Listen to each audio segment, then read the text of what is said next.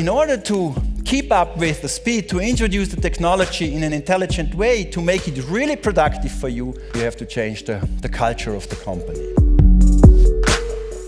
FehrAdvice and Partners, der Podcast.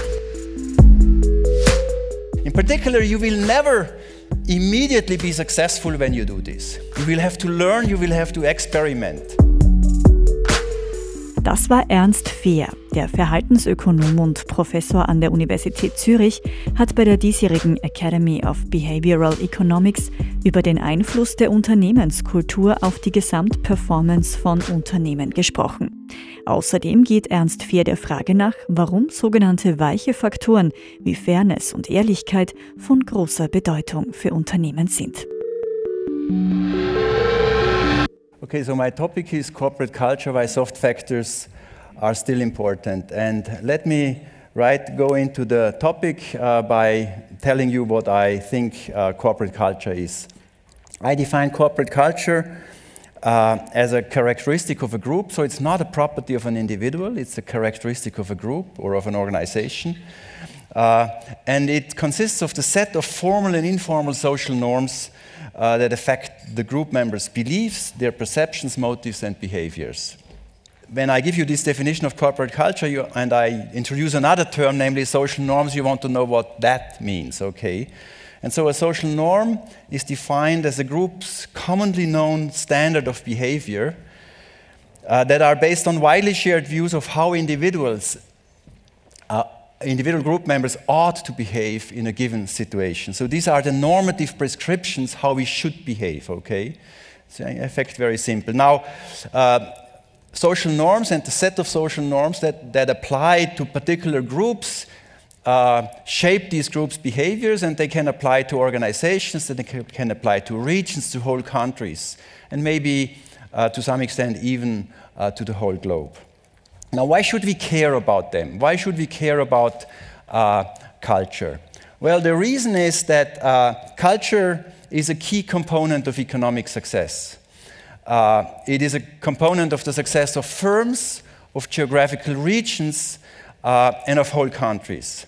And what I have in mind here is, in particular, pro social cultures. What do I mean by a pro social culture? Well, I give you examples that makes it, makes it immediately clear what I mean. So, for example, one pro social norm is honesty. We teach it to our children from the very early beginnings, or promise keeping. So, honesty and promise keeping are obviously very important factors in our social lives. And actually, uh, uh, Samih Sawiris, whom you all know, who, who built up this Andermatt uh, hotel group, uh, told me once the most important thing he learned in the German school in Cairo was that he shouldn't lie. That was the most important thing he learned. So that just uh, is a nice example of telling you how important it is that honesty is a social norm. Because if, if it wouldn't be, we couldn't believe each other's words, basically. And it's also obviously important in a world in which we trade, in which most of the trades rely on, on incomplete contracts. Not everything is regulated in the contract. So there are ample cheating opportunities. There are ample opportunities to break the promises. And therefore, these pro social norms of promise keeping and honesty are very important. And actually, it's so important that, that modern capitalism couldn't exist without it. In fact, economic historians have argued that uh, the very success of Britain in the Industrial Revolution relies on such norms like honesty and promise keeping. Uh, Joel Mokyr is uh, one of a famous contemporary historian from Northwestern University, and he was writing, it's a quotation here, entrepreneurial success during the Industrial Revolution was based less on multi-talented geniuses than on successful cooperation between individuals who had good reason to think they could trust each other. And he adds by saying opportunistic behavior, that is cheating behavior, was made so taboo that in, order, that it, in only a few cases was it necessary to use the formal institutions to punish deviants. So, if we basically live up to the social norm without much need for punishment, then we are in a situation of almost universal norm compliance. And that was a, an important precondition for the success of early capitalism in Britain. In fact, capitalism couldn't exist without these basic norms. It's sometimes forgotten that these fundamental norms are, are a precondition for the functioning of trade. I mean, trade is at the very core of, of modern industrialization, uh, of modern division of labor. If there is division of labor, there must be trade, otherwise, we would starve from being from hunger. And, and trade requires trust and promise keeping. Now, going from this very big picture, saying it's important, to a concrete example, uh, here I have the example of the Andon cord. What is the Andon cord? The Andon cord is a lean manufacturing principle, and it's a tool that's applied, has been applied in assembly lines. So there's the workers on the assembly line, they can pull the Andon cord, and that stops the whole production because they spotted the problem. Now, it's a very simple technology, no artificial intelligence, just pull a, pull a cord, okay? But by giving the employees the, on the assembly line that opportunity, that requires a lot of trust and trustworthiness, basically adherence to social norms. For example, the supervisors, they have to believe that the workers will pull the cord only when they see a problem. Otherwise, they could disrupt production all the time, okay, and hurt the company, okay? And uh, they also have to believe that as a consequence of pulling the end cord, that the workers come up with new suggestions, what they, so to speak, how the problem can be solved. At the same time, workers also have to trust the management. Why? Well, they have to recognize the potential problem uh, when the end cord is pulled and aid in problem solving, and they have to implement improvements without necessarily a cutting job. So if the, if the workers believe that now we have become more productive because we implement this new technology, and therefore I'm going to lose my job, uh, they won't do, use it the right way. This was it's, so in the, in the morning we saw uh, the CEO from from the Vorarlberger Nachrichten, from, from the Austrian media company, and he said they guarantee basically their employees that they will be here in five years still despite the introduction of new technologies, making them more willing to accept the introduction of new technologies. So the Andon cord is just one example how trust and trustworthiness on each side is a requirement for the introduction of very, even very simple technologies. Now, uh, the question is, do the examples that I have shown you generalize? Are they really broadly true? Okay? Examples are examples. Case studies are illuminating, but we want to know, we want to have generalizable knowledge. And in order to convince you that it's generalizable, I, I cite a large literature here that has shown that there's a positive correlation between the trust, the average trust in, in a country that people have in strangers, and GDP per capita, so how rich the country is. You see here the graph. On the horizontal axis, you see general trust, in a country, average trust, and on the, on the vertical axis, you see income per capita, a positive correlation. You, I, I can also show you that there is a positive correlation between the, the, the share of honest people that you observe in a country and, and GDP per capita. That's a study that has been conducted uh, by researchers from the University of Zurich. So on the vertical axis, you have a measure of honesty on the horizontal axis, you have GDP per capita. And you see again, the more honest people are in the country, the higher the GDP per capita. And then we would also predict that in countries where there is a lot of honesty, there is a lot of trust. So let's look at the next graph where we pitch the two against each other. Here you have trust on one axis and honesty on the other axis, and indeed you see a positive correlation. So it seems to be the case that pro social norms, for example, in this case it's honesty, or promise keeping is kind of part of honesty because if I promise you something, that it would be dishonest not to live up to the promise. So that they, they have uh, strong, they seem to have strong productivity implications. Now, let me say a little bit about uh, the require, uh, about the role of corporate culture in the age of artificial intelligence. So let, us, let, let me jump right to the main topic of this conference after this somewhat lengthy introduction. So the claim that I want to make here is that artificial intelligence is associated with a rapidly changing environment for companies, and that companies who are not able to keep up with the introduction of these technologies, that they will lag behind. And uh, the, the claim then is that to make firms fit for artificial intelligence, they need also a business culture that facilitates behavioral change. And let me connect to one of my previous uh, speakers. John van Reenen pointed out that it's not technology alone that generates the productivity advance. It's the clever application and implementation of technology.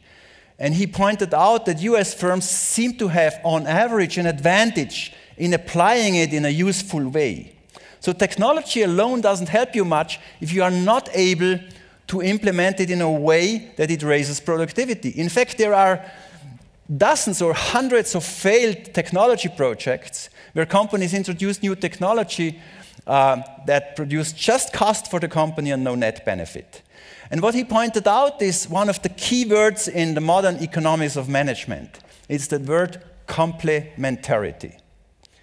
You can almost never just introduce one single new thing. If you want to introduce something novel, there is a whole range of other things you have to change simultaneously in order to make that innovation productive. And that's basically what complementarity means, and that's what, what John van Reenen pointed out. And in his case, the key complementary resource was management skill. And I want to introduce another key complementary resource associated with management skill, which is corporate culture, shaping culture.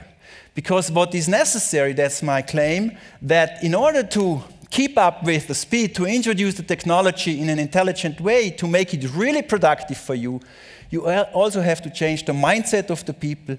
You have very often to change the behaviors of the people, and therefore you have to change the, the culture of the company. But before I go into the details, I give you a few examples of uh, such culture problems. So the first example comes from a publishing company for example, artificial intelligence enables journalists and employees of publishing companies to write in gender compatible styles, and they, they're basically able in real time to fact check things. So they hear a message, they hear a claim, uh, it sounds extraordinary, it sounds as if, yeah, this is a story I can make of it, but I should know whether it's true. Now, artificial intelligence technologies allow today that you check this very quickly. But you have to be able to, to, to use the technology, okay? And here it usually, I have asked this as a question here does it suffice to make employees just aware of the changing requirements? Probably not, okay? And then how can we induce them to acquire the relevant skills and to adapt their behaviors? And that's a question of also the readiness for, for cultural change. Another example comes from a trading company. Uh, we know that trade, in particular retail traders, they are under heavy pressure by online companies like Amazon. And uh, at the same time, artificial intelligence enables them to improve customer experiences, to personalize their offers, and even to predict customers' preferences that have not yet been become aware to the customers themselves sometimes. Okay? Now, this is a, an enormous potential, but in order to, to really use it, you have to have a, a, a, an environment that, where the employees, the management, and the top management in particular are willing to facilitate cultural change. Okay? In particular, you will never immediately be successful when you do this. You will have to learn, you will have to experiment. And making a company experimentally, we, call it experimentable, or willing to experiment is very hard for some companies because they're very risk averse. Okay, so, so then the question is why, should, why is this relevant? Well, in some sense, it's almost obvious what I said, but uh, for managers, it's, it's clearly important because you shape the organization. Your decisions and behaviors affect the organization at a very deep level. And either you are among the enablers or among the inhibitors of change, okay? And here the question is what tools are available that can help?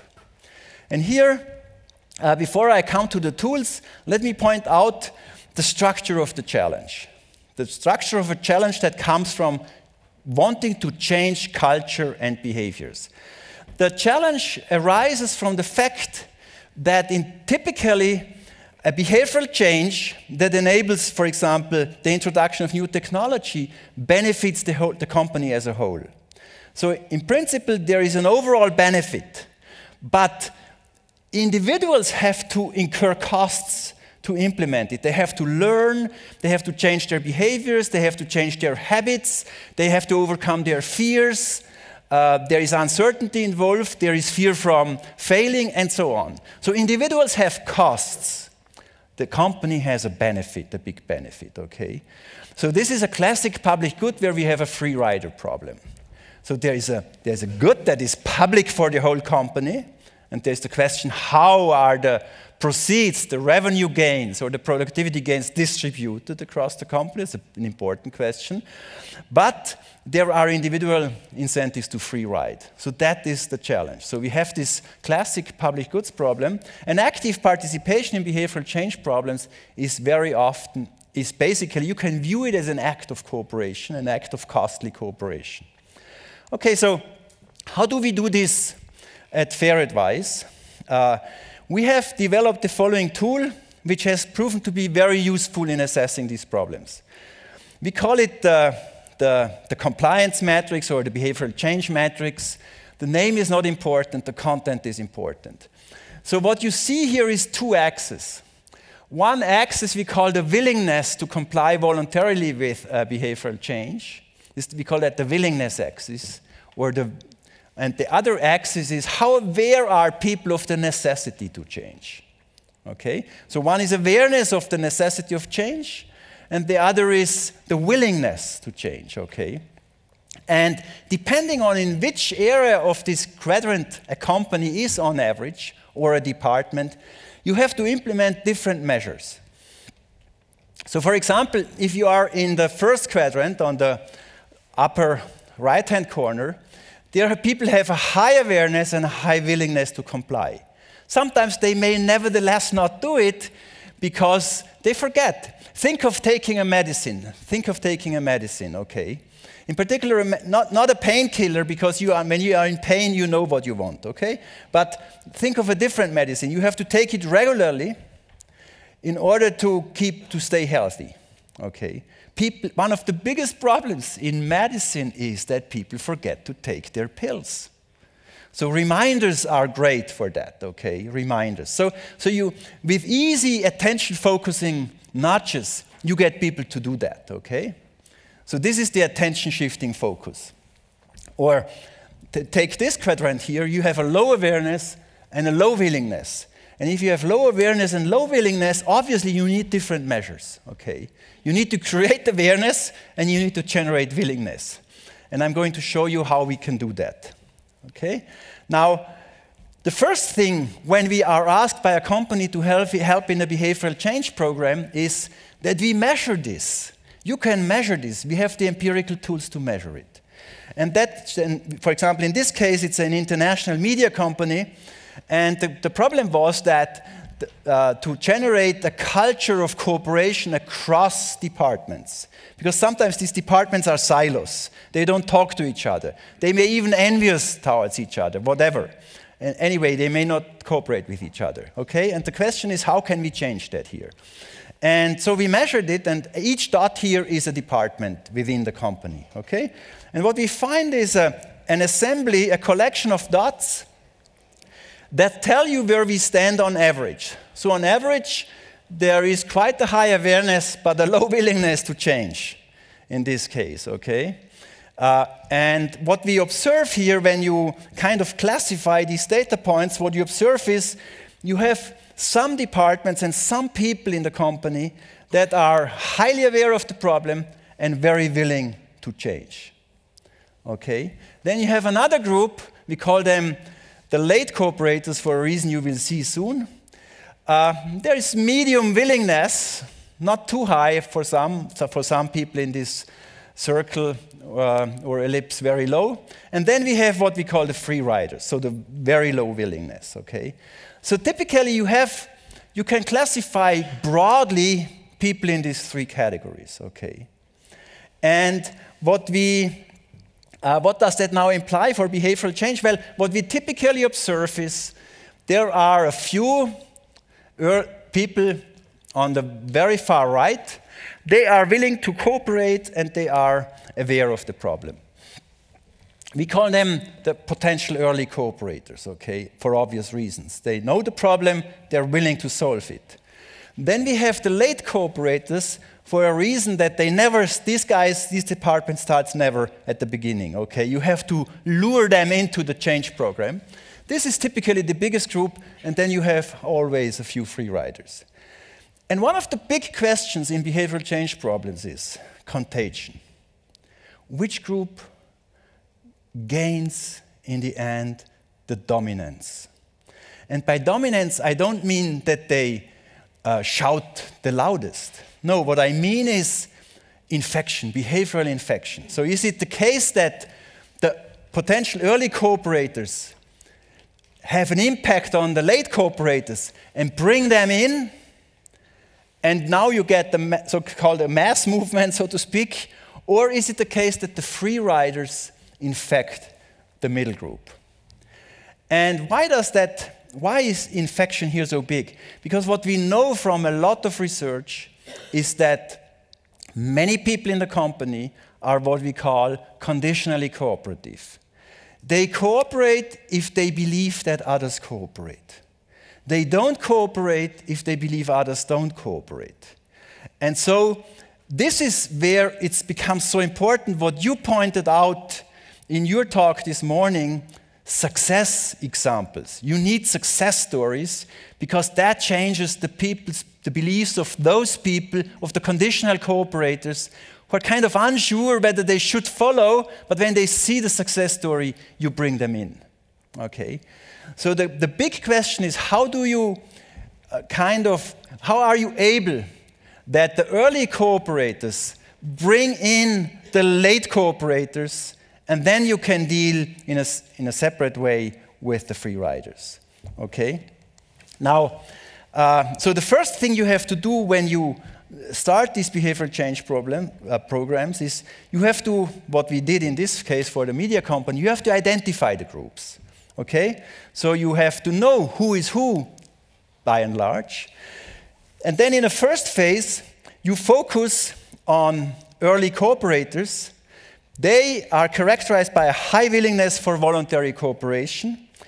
And what that means is you can bring them in, you can involve them in a joint development for a set of new behaviors and how to implement them. Okay?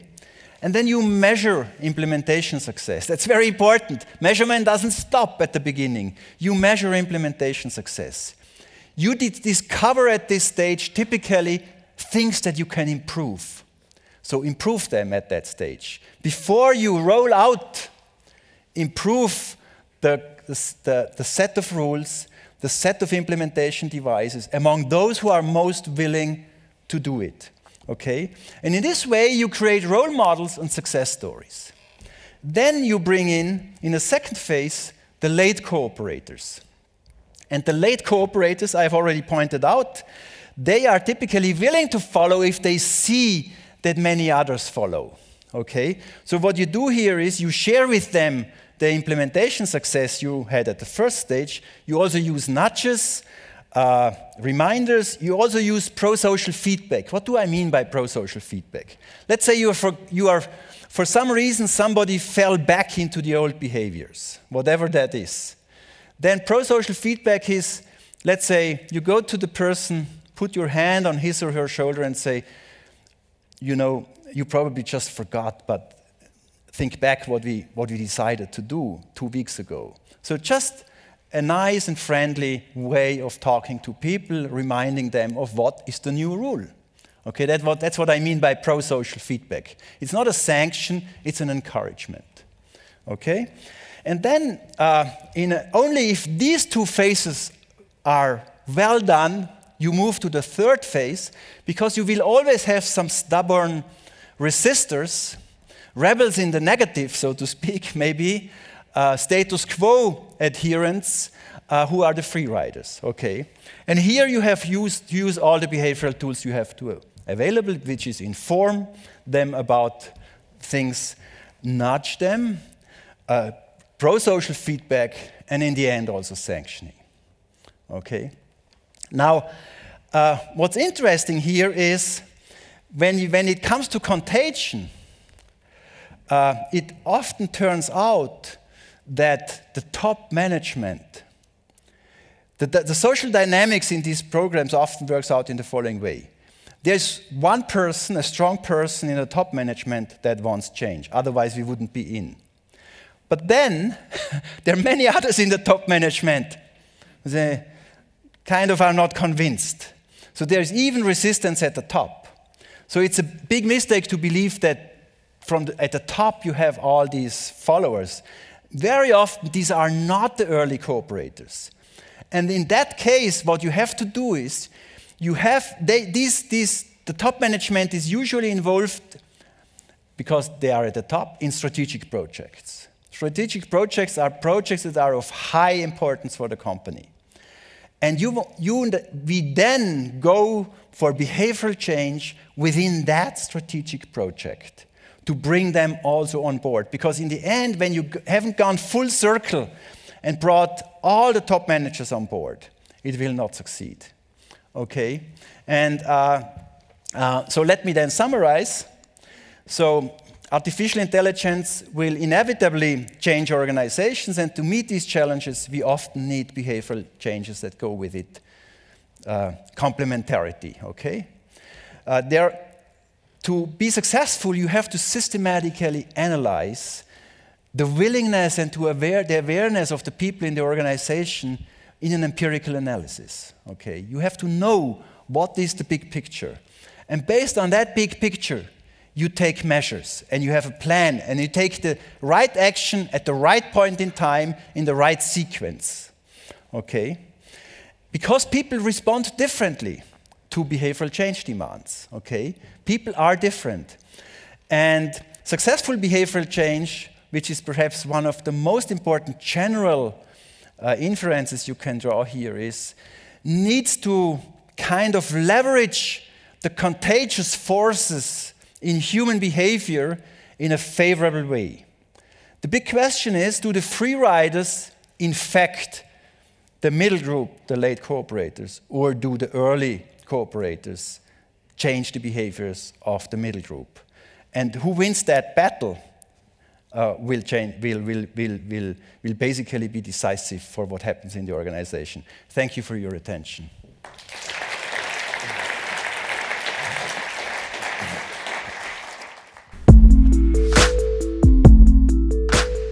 Fair Advice and Partners, der Podcast. Vielen Dank fürs Zuhören. Wir freuen uns, wenn Sie auch nächste Woche wieder dabei sind. Bis dahin, alles Gute und nicht vergessen, alles Wirtschaften beruht auf Verhalten.